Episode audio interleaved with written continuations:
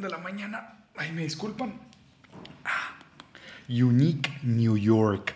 Unique New York. Eso sirve como para calentar los músculos maxilofaciales para la gente que no sabía. Pero sí, here we go. ¿Cómo están? Muy hermoso, muy sensual. Nunca me canso de decirles, ¿eh? que sepan que nunca me canso de decirles hermoso y sensual capital humano, porque lo son. La verdad es que no, o sea, lo son, es irrefutable. Eh, son sumamente desechables, hermosos, sensuales, pero sí, profundamente desechables. Capital humano, eh, Ahora que regresé, después de mis tres meses grabando el, documental, ahora estoy de vuelta, así que voy a estar haciendo bastantes videos que tenía pendiente de cosas que quería hablar, tengo una serie de cosas planeadas y tengo muchas promesas que tengo que cumplir ahora que, que volví a mi normalidad. Entre ellas, ayer tuvimos la review de noticias. Eh, el lunes, si no me equivoco, ah, sí, hice el review de la película Top Gun, que está increíble, increíble, brutal. Algo que no había visto de la película y ahora que la vi la entiendo bastante bien. Ayer la review de noticias. Hoy vamos a hablar un poquito sobre Marx. Les voy a enseñar unos textos sobre Marx. Eh, mañana les voy a subir un video hablando sobre el amor, que es uno de mis temas favoritos también, que siempre me parece importante reivindicarlo. Tengo planeado por ahí un review de la serie Sandman que la verdad es que me la aventé en dos días, me encantó, pero bueno, ya les platicaré. Hoy vamos a hablar un poquito sobre Marx y de hecho este texto que tenemos en pantalla eh, le tomé un par de pantallazos a un libro que estoy leyendo, eh, bueno, pues es del Capital Volumen 1 en portugués, y también un libro de Lenin, pero específicamente quería platicarles hoy sobre eh, uno de los hombres de paja más comunes que se hace en el pensamiento de, de Marx, ¿no? Y a todos nosotros que somos marxistas, que somos materialistas dialécticos, materialistas históricos, se hace este comentario de, ah, eres marxista o eres comunista, entonces eres anticapitalista, o sea, no puedes no puedes eh, gozar o disfrutar de ninguna de las mieles del capital porque pues eres crítico del capital, ¿no? lo cual es completamente absurdo. Y eh, pues obviamente no tiene ningún sentido y solo revela que la gente que hace ese tipo de críticas pues no entiende nada de lo que está hablando. Entonces para desmistificar, y voy a hacer una serie de estos videos como desmistificando estos memes que se hacen en contra del pensamiento de Marx, que probablemente es de los, de los filósofos más importantes de la historia, pero también de los más mal leídos de la historia en muchos sentidos y más sacados de contexto de la historia en muchos sentidos. Entonces voy a dedicar una serie de videos a desmistificar los memes sobre el marxismo. Y el primero que voy a romper es este antagonismo entre marxismo y capitalismo, ¿ok? O pues obviamente, digo, para empezar, capitalismo es una teoría económica, el marxismo, en fin, puede ser una doctrina filosófica, pero también además es una crítica a la, economía política del capital. Entonces, ni siquiera están en la misma línea, por decirlo así, pero mucha gente los pone como, ah, o eres capitalista o eres comunista. Y no es tan simple como tal. Para ello les voy a tener que explicar un poquito sobre Hegel también, sobre la idea de dialéctica, que lo he platicado bastante, pero es que sin dialéctica la verdad es que no se entiende nada del trabajo de Marx. Entonces es fundamental.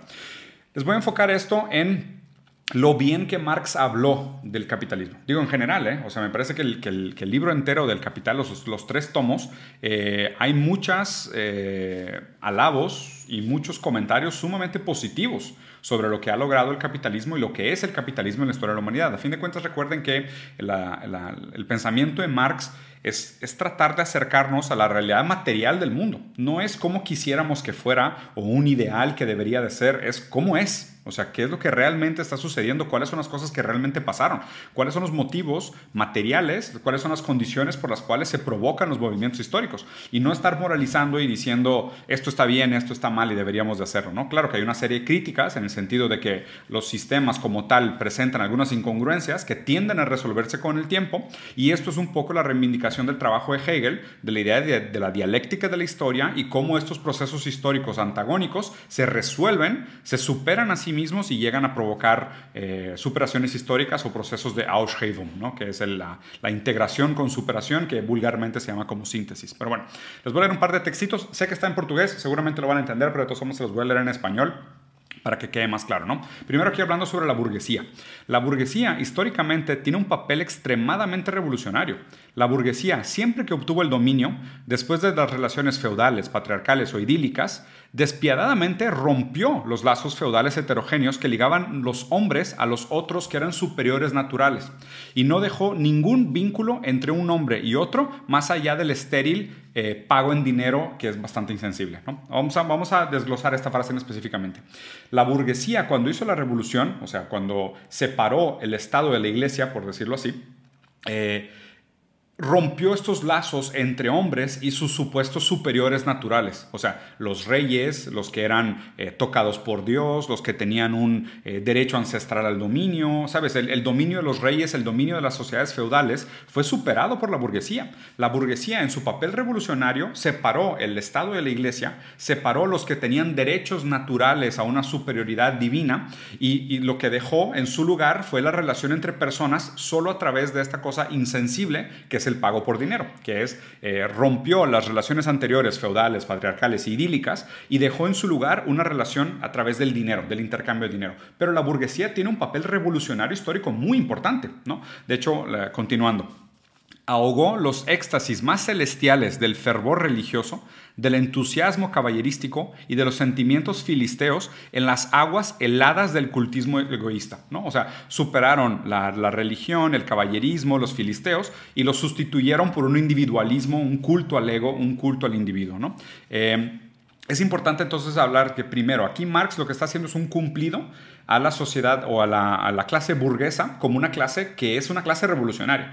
obviamente en su momento histórico fue una clase revolucionaria, ¿no? Hoy también es, es, es bastante común que veamos que mucha de la clase burguesa tiene un papel reaccionario, no revolucionario. Lo que quiere hacer es conservar las posiciones de poder y las relaciones de dominio que son características de eh, la sociedad capitalista en la que vivimos hoy en día. Pero Marx reconoce que la sociedad burguesa tuvo un papel profundamente revolucionario en su momento. Y obviamente una vez que llegó al poder, pues ya no lo quiso soltar y ahora está como antagonizando el, proceso natural de la historia en superar esas contradicciones y se quedó aferrado a la idea de no, no, no, ya superamos aquellas relaciones que eran falsas, que son las relaciones del, hombre superior por la iglesia o el hombre superior por una, eh, porque viene de una, de una casta o de una sangre más valiosa o es hijo de un rey y ahora simplemente respetamos las relaciones que se dan a través del dinero, ¿no? Obviamente lo que no entienden es que esa, esas relaciones a través del dinero tienen sus propias eh, contradicciones que también van a ser superadas con el tiempo. Eso es lo que nos dice la dialéctica. Eh, algo más, continuando por lo mismo, y esta es otra de las fases más famosas de Marx, entonces es importante contextualizarla. Hablando sobre un tema similar, todas las relaciones firmes, sólidas, eh, con su serie de preconceptos o antiguas opiniones, fueron barridas. Todas las nuevas se tornaron anticuadas antes aún de que se pudieran solidificar. Todo lo que es sólido se, se derritió en el aire. Todo lo que es sagrado se volvió profano y el hombre es finalmente compelido a enfrentar su modo sensato, no, enfrentar en un modo sensato sus condiciones reales de vida y las relaciones con sus semejantes. ¿A qué se refiere? Todas aquellas relaciones simples, firmes y sólidas que se contaban en la época feudal, o sea, es eh, la, metanarrativa de la religión, ¿no? Existe una, una, moral buena dictada por la iglesia, existe un bien y mal, existe una serie de relaciones que están preestablecidas y más bien constituidas por la metanarrativa religiosa, se fueron derritiendo. Y todas estas relaciones fueron sustituidas. De hecho, gran parte del valor de la revolución burguesa de separar el Estado de la iglesia y desmistificar la narrativa religiosa fue justo lo que dice al final fue, em, obligó al hombre al enfrentarse de modo sensato a sus condiciones reales de vida y a sus relaciones con sus semejantes. Porque antes a través de la iglesia se justificaban las relaciones de dominio porque supuestamente había un orden divino de las cosas. Casi siempre que nosotros encontramos estos discursos reaccionarios donde la gente trata de reivindicar un discurso religioso para justificar el orden de las cosas, es, es por eso se le llama reaccionario, porque quiere regresar a un orden anterior de la razón, siendo que esto se superó eh, en la revolución burguesa, en los movimientos liberales, ta, en la creación del capitalismo, en la separación de la iglesia del Estado. Es decir, no, no existe tal cosa como un mandato divino que justifique un rey o un dios o un sacerdote, un papa, un cura, un, tipo de orden preestablecido, natural, que no se puede, que no se puede cuestionar. ¿no? Todo eso se derritió con la revolución burguesa. De nuevo, esto es mérito del capitalismo, esto es mérito de la revolución burguesa, esto es mérito de la burguesía. Ahora nos vemos obligados a enfrentarnos a nuestras condiciones reales de vida, pero en un sentido material.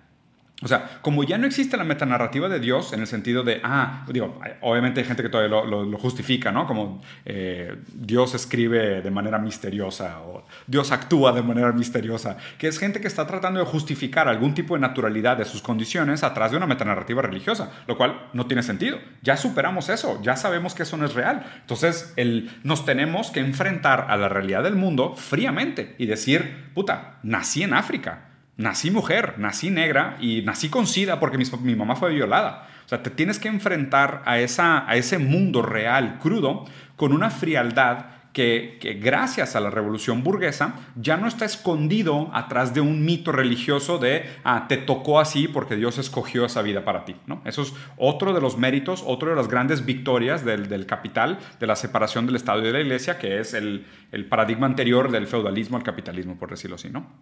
Eh, eh, aquí pasando a otra, a otra cuestión, que es la cuestión eh, de, lo que se produce bajo el capital. ¿no? En lugar de la antigua reclusión y autosuficiencia local y nacional, ahora tenemos conexiones en todas las direcciones, una interdependencia universal de las naciones, y tanto en producto material como también en producción intelectual. Las creaciones intelectuales de las naciones individuales se tornaron propiedad común y la parcialidad de la mentalidad tacaña nacional se tornó más imposible de las numerosas literaturas nacionales y locales, ahora emerge una literatura mundial.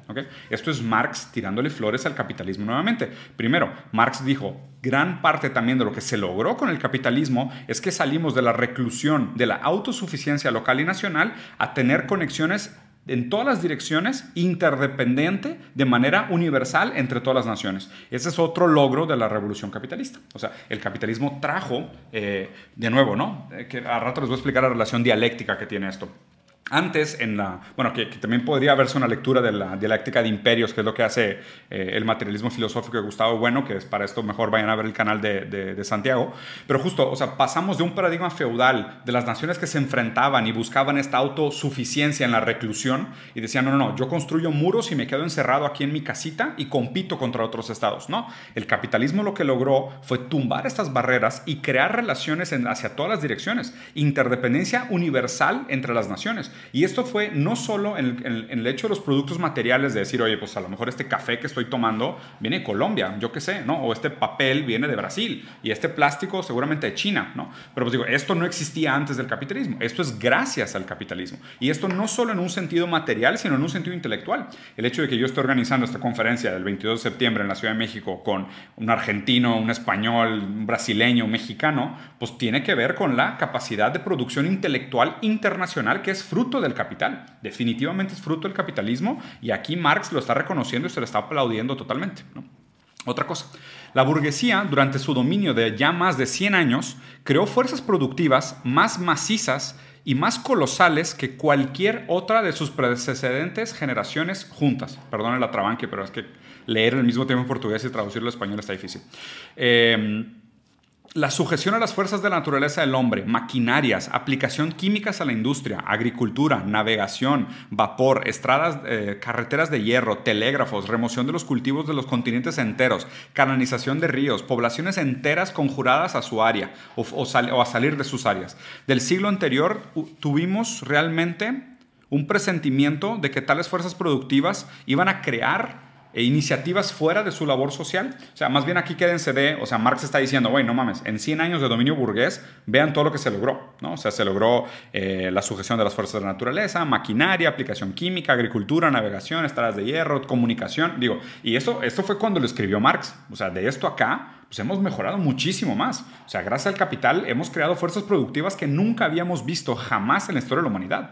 Y se siguen produciendo eh, muchas cosas que obviamente son, son, son fruto del trabajo. Se produce bajo, la, bajo el modelo de organización capital, son fruto del trabajo, de la tecnología, también hay, hay, un detalle importante que es que hay que ver la definición de ciencia de Marx. Eh, para Marx la ciencia no es una categoría trascendental, o sea, no es algo tan religioso en el sentido de que la ciencia es una verdad irrefutable que resiste la prueba del tiempo y es universalmente cierta en cualquier momento histórico, sino que existe una relación entre la ciencia y el capital. Y aún lo que, se, lo que el valor de la ciencia es contextual histórico y es contextual eh, a, los modos de producción y las condiciones materiales de la, de la debida época. ¿no? Entonces, eh, mucho de lo que se produce es resultado, bueno, lo que se produce es resultado de las relaciones de producción, eh, del uso de las fuerzas productivas en un momento histórico. Continuando por aquí, y esto ya voy a cambiar a un libro de Lenin eh, hablando sobre la importancia de la dialéctica, ¿no? Y aquí voy a, voy a nombrar de, a ver, el objetivo de este video es este. Marx, si se dan cuenta, es un gran admirador del capital. Entiende y fue probablemente el el mejor lector de cómo funciona realmente el capital. Al entenderlo, lo que se trata de hacer con la teoría marxista no es negar el capital, es superarlo dialécticamente. La intención no es negar el capital, es superarlo dialécticamente. Ahora sí vamos a tener que hablar un poquito de Hegel. Eh, Hegel, un idealista romántico alemán, bla, bla, bla, que fue el, antecedente de Marx en el sentido de la lectura de la dialéctica. Si Hegel fue un idealista dialéctico, Marx es un materialista dialéctico, ¿no? Donde Hegel trató, o sea, Marx dijo, eh, vamos a hacer lo mismo que Hegel, pero vamos a cambiar el punto de partida. ¿Por qué? Porque Hegel, la dialéctica partía de la idea y en Marx la, dialéctica parte de la materia, parte de las cosas, del mundo material, de las relaciones de, producción, de la relación del hombre con el mundo material y cómo esto produce los procesos y los cambios históricos, ¿ok? Pero hablando específicamente sobre la palabra dialéctica, que digo, vulgarmente se, se, se cuenta como esto de tesis, antítesis, síntesis. Voy a usar esto como ejemplo, pero no es tan simple como solo esto. ¿no? Hay, dos, hay dos momentos históricos que se contraponen. Vamos a ver cómo eh, capitalismo y feudalismo. ¿okay? Existía el feudalismo. El feudalismo tiene una serie de eh, incongruencias internas o una serie de inconsistencias internas o eh, atributos asimétricos internos que se oponen al progreso de la historia. A medida que se van resolviendo estas asimetrías, que se van resolviendo estas oposiciones históricas, hay procesos de cambio y estos procesos de cambio dan lugares a una síntesis. ¿Por qué? Porque se resolvieron aquellas cosas que se antagonizaban, la relación entre el hombre y Dios, la relación entre el rey y el, pueblerino, eh, las relaciones de dominio, todos estos antagonismos eh, por, las, por las propias maneras en cómo el ser humano exigía al mundo lo necesario para subsistencia, eh, se, van resolviendo y la manera como se resuelven produce un nuevo momento histórico. En el caso después del feudalismo, el feudalismo se supera y el proceso de Aushevung produce lo que entendemos como capital. El capitalismo entonces es la superación del feudalismo, es la síntesis, la solución de todos aquellos problemas, los antagonismos internos que se presentaban dentro del feudalismo. Pero este proceso histórico de la dialéctica pues no acaba. O sea, no es como que, ah, ya, llegamos, este es el fin de la historia, ¿no? Que este es el gran error histórico de, Fukuyama, ¿no? De, decir que la historia había terminado, que con la caída del muro de Berlín ya no habían antagonismos que resolver, ya no habían problemas que resolver y prácticamente esto era. Éramos simplemente gestores y administradores de, lo que teníamos y no había... Eh, conflictos internos que resolver en el modelo actual socialdemócrata. Pero claro que los hay, y de hecho muchos son los que plantea Marx. La resolución pero la superación dialéctica, la superación dialéctica de estos conflictos internos es lo que produce el cambio histórico. Entonces, no es, y a ver, aquí voy a leer mejor. Pero el otro no es esencialmente lo negativo vacío, sino que es aquello que es tomado como resultado habitual de la dialéctica. Más que el otro del primero o negativo inmediato, por lo tanto, él está determinado como mediado contiene en general en sí mismo la determinación de lo primero. Lo primero es así esencialmente conservado y mantenido también en el otro. Retener lo positivo en su negativo. El resultado de la presuposición en el resultado es esto lo más importante en el conocimiento racional. A ver, cuando se supera algo en un sentido dialéctico, en el Oshhaven, se resuelven las contradicciones entre los dos momentos históricos pero lo bueno, lo, positivo, se preserva. Lo negativo no es un vacío que se tiene que abandonar completamente, sino que al resolver las contradicciones que se oponían al progreso de la historia, la resolución es lo que permanece en la síntesis que después supone o crea las condiciones para que siga el movimiento de la historia. Por eso es la frase esta que siempre les he dicho, no somos anticapitalistas, somos postcapitalistas. O sea, la idea es que la crítica al capital busca, entendiendo de una manera cruda y real, entender cuáles son las contradicciones internas del modelo capitalista, cómo se pueden resolver y cuál es el proceso histórico que genera posibilidades para lo nuevo.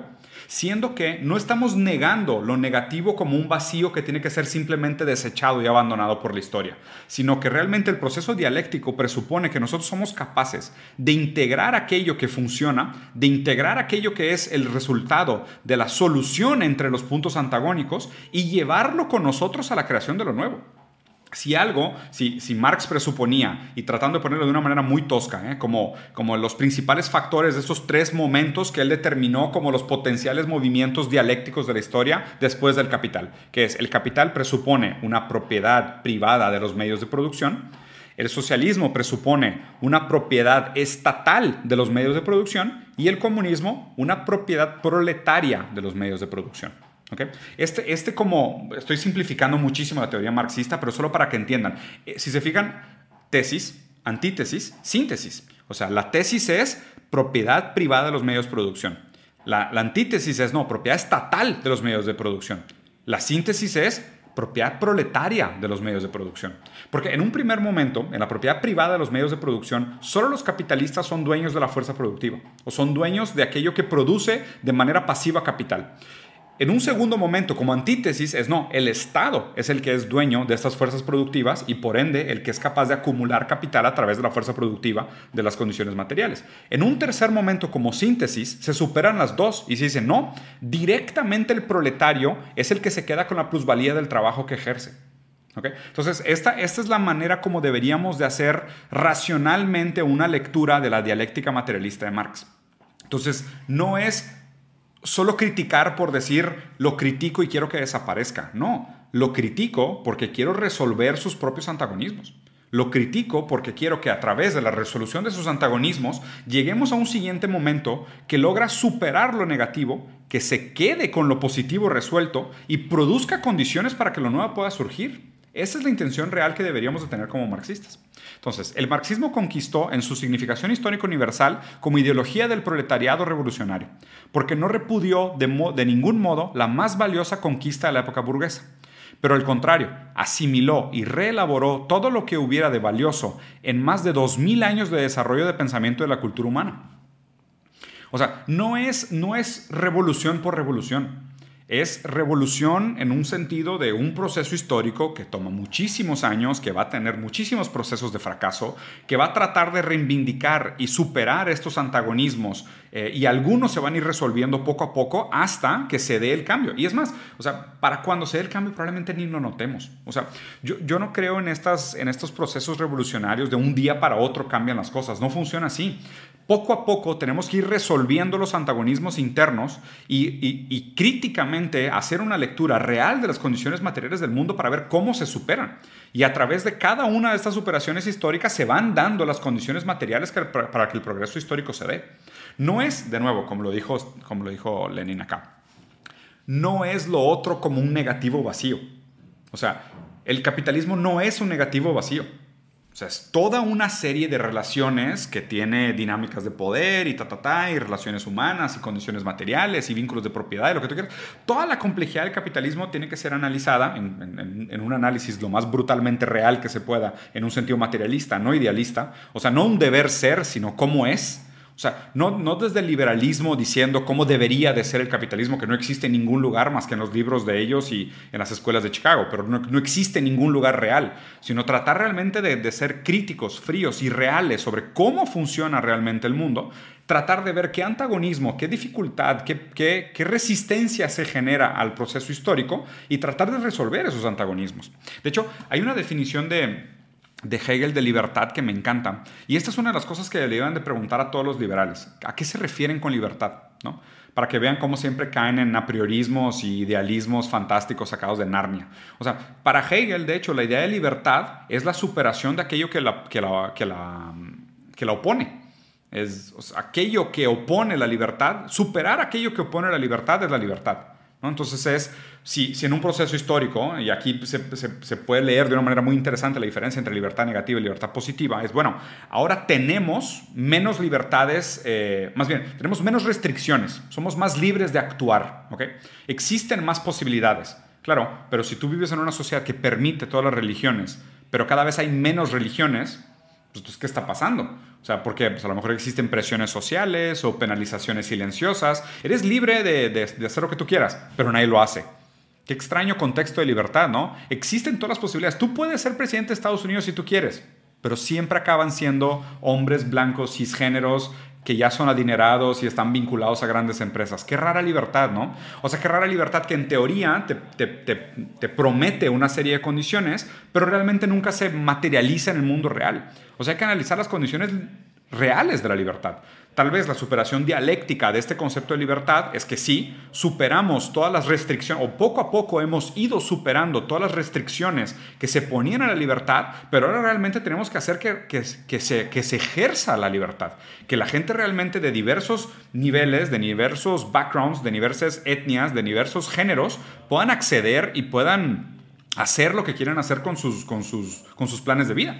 El, concepto de libertad es un concepto fundamental digo, tanto para la teoría marxista como para la teoría liberal, ¿no? Em, vamos al siguiente, que antes de que me pierda por acá, ta, ¿dónde está? Esta ya la había leído, esta también, esta también, esta también, vamos a esta. La cultura proletaria debe ser el desarrollo lógico de la suma de los conocimientos que la humanidad elaboró sobre el yugo de la sociedad capitalista, de la sociedad latifundia y de la sociedad burocrática. Otra vez, la cultura proletaria tiene que ser el desarrollo lógico de la suma de los conocimientos.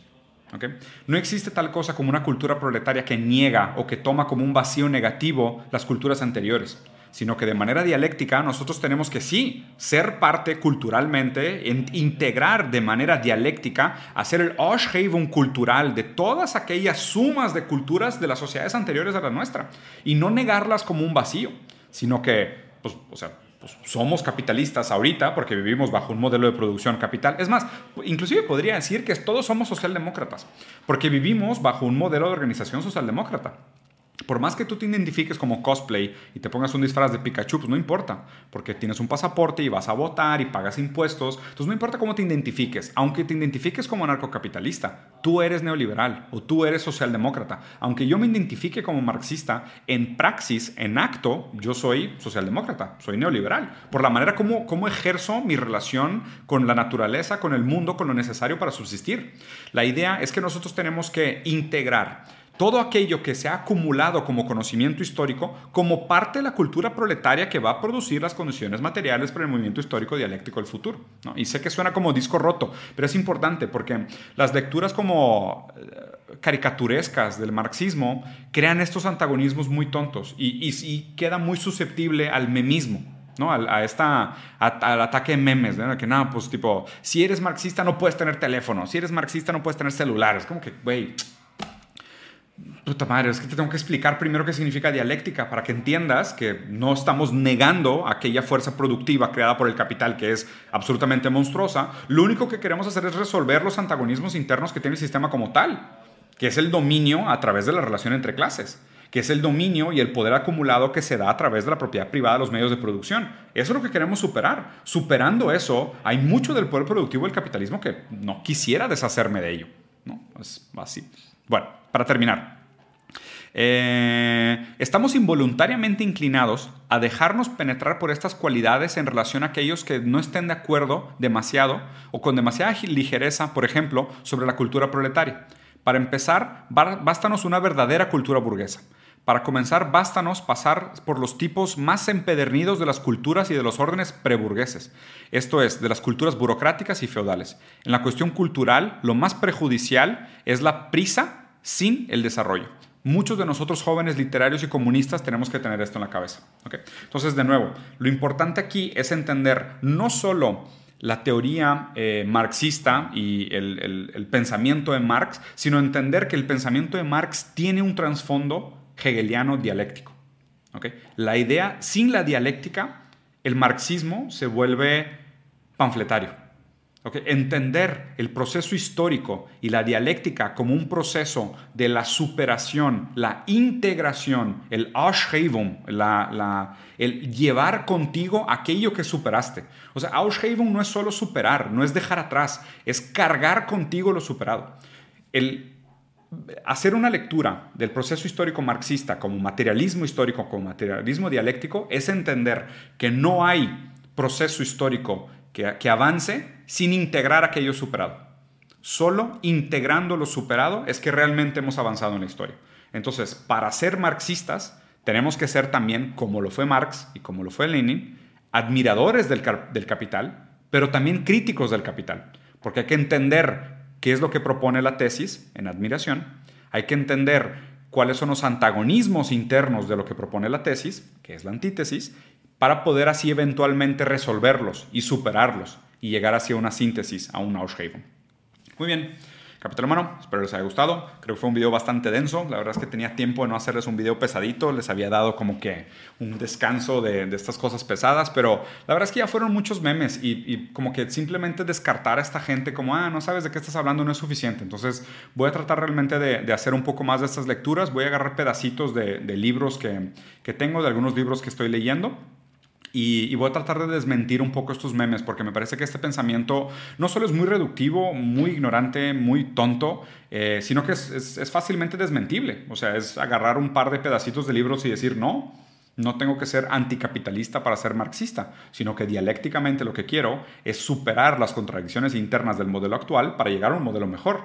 Y como la historia no ha acabado, pues seguramente el que está equivocado es el que hace la crítica reductiva no el que propone la resolución de estos problemas para la creación de un futuro mejor.